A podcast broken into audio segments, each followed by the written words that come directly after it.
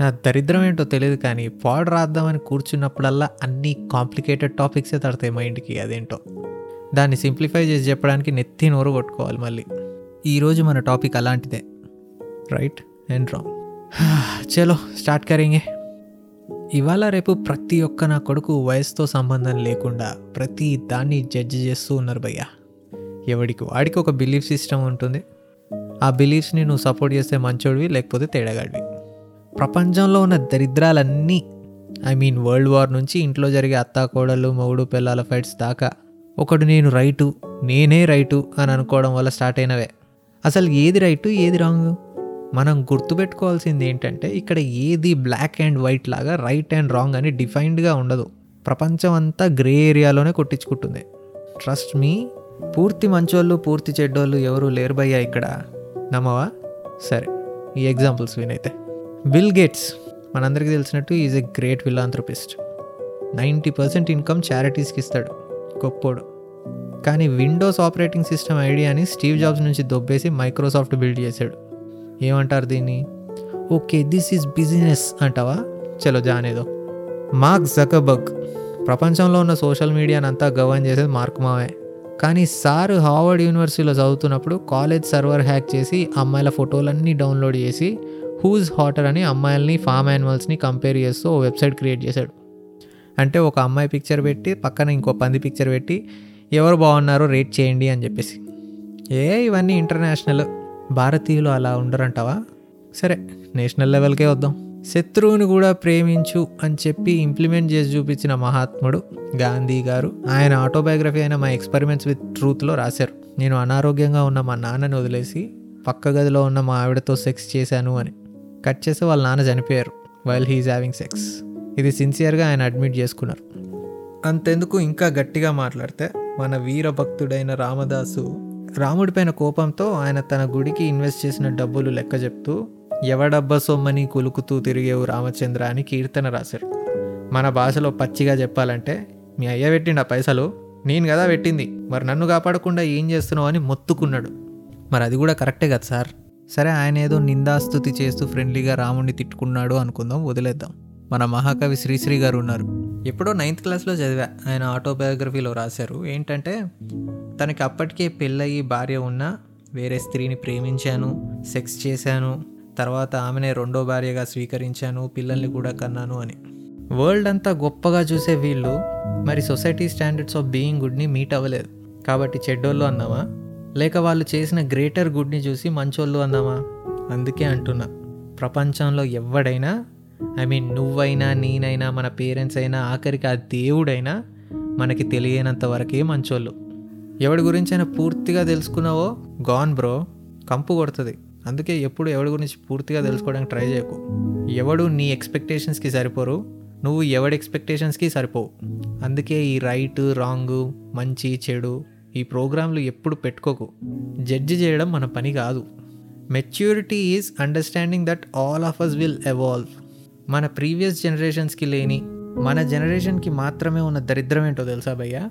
మనకి ప్రతిరోజు నోటిఫికేషన్స్ రూపంలో వచ్చే ఫేస్బుక్ మెమరీస్ ఇది నువ్వు వద్దన్నా పదేళ్ళ క్రితం నువ్వు చేసిన పోస్ట్లు కమెంట్లు స్టేటస్లు అన్నీ చూపిస్తుంది. Control your BP after watching my DP your Facebook status ten years ago ఆడెవడో ఫ్రెండ్స్ తోటి ఫస్ట్ టైం నైట్ అవుట్కి వెళ్ళి అప్పట్లో స్టేటస్ ఇలా పెట్టాడు. Celebrating my first night with Prem Chand and twenty one others feeling excited చీ దీనమ్మా వాంతొకటే తక్కువ. ఇలాంటి దిక్కుమాలవన్నీ గుర్తు చేసి ఒకప్పటి మన రిఫ్లెక్షన్స్ని చూపిస్తుంది. మనమేమో నేనేనా ఇవన్నీ పెట్టింది అని క్రింజ్ ఫీల్ అవుతూ ఉంటాం. మనం అలా ఫీల్ అయ్యాము అంటే ఆ నిబ్బాతనం నుంచి బయటికి వచ్చి ఎవాల్వ్ అయ్యామనే కదా? ప్రతి ఒక్కడు అలానే అవుతాడు భయ్యా. ఈ పాడ్ రాస్తున్నప్పుడు మా కాలేజీలో ఉన్న ఒక బోకుగాడు గుర్తొచ్చాడు నాకు. నా ఫ్రెండ్ ఒక అమ్మాయిని కాలేజీలో ఉన్నప్పుడు టార్చర్ చేసేవాడు. రోజు ఏడిపిని సావగొట్టేవాడు. అసలు వాడు ఇప్పుడు ఏం చేస్తున్నాడు అని ఫేస్బుక్లో ఎతికా. ఆడిప్పుడు ఒక ఎంఎన్సీ కంపెనీలో సాఫ్ట్వేర్ ఇంజనీర్గా చేస్తున్నాడు. ఆడికి పెళ్ళయింది కూతురు కూడా పుట్టింది. ఆడి వాల్ పైన ఏం పోజ్ చేశాడో తెలుసా? ఆడి కూతురు పిక్ పెట్టి a daughter is one of the most beautiful gifts this world has to give అని. దేవుడా ఎక్స్పెక్టే చేయలేదు భయ్యా. I don't know whether he regrets the shit that he has done in college but he's a changed man no మొత్తం మారిపోయాడు. ఇదంతా okay. అరే అజయ్గా రైట్ రాంగ్ అనేవి జడ్జి చేయొద్దు అంటున్నావు. ప్రతి ఒక్కడు ఎవాల్వ్ అవుతాడు అంటున్నావు. రేపు ఎవడో ఒకడు క్రైమ్ చేస్తాడు. మనం జడ్జి చేయొద్దు వాడే మారతాడు అని వదిలేయమంటావా? వస్తున్నా వస్తున్నా అక్కడికే వస్తున్నా. నువ్వు అడిగిన క్వశ్చన్ కరెక్టే రైట్ రాంగ్ అనే కాన్సెప్ట్ తీసేస్తే how do we choose things how do we deal with situations how do we deal with people ఇక్కడే మనకి కామన్ సెన్స్ అవసరం అవుతుంది ఒక సిచ్యువేషన్లో ఉన్నప్పుడు ఒక పని చేయడం వల్ల వచ్చే కాన్సిక్వెన్సెస్ ఏంటివి? ఆ కాన్సిక్వెన్సెస్ వల్ల ఎంతమందికి మంచి జరుగుతుంది ఎంతమంది సఫర్ అవుతున్నారు అని డిసైడ్ చేసుకుంటూ ముందుకు వెళ్ళిపోవడమే. జస్ట్ బికాస్ నువ్వు ఒకటి చూస్ చేసుకోవడం వల్ల అది రైట్ ఆప్షన్ అని కాదు వేరే ఆప్షన్ చూస్ చేసుకోకపోవడం వల్ల అది రాంగ్ ఆప్షన్ అని కాదు. మిలిటరీ వాళ్ళు దేశాన్ని కాపాడడానికి శత్రువుని చంపాల్సి వస్తుందబ్బా. అలా అని మనిషిని చంపడం రైటా కాదు కదా? అలా అని చెప్పేసి మిలిటరీ వాళ్ళు అందరూ రాంగా కానే కాదు. ఎందుకంటే they have to do it for a greater good కాబట్టి. ఒక డాక్టర్ సర్జరీ చేస్తుంటే పేషెంట్ చచ్చిపోయాడు. మరి డాక్టర్ క్రైమ్ చేసినట్ట? కాదే. ఎందుకంటే డాక్టర్ ఇంటెన్షన్ పేషెంట్ని కాపాడడం కాబట్టి.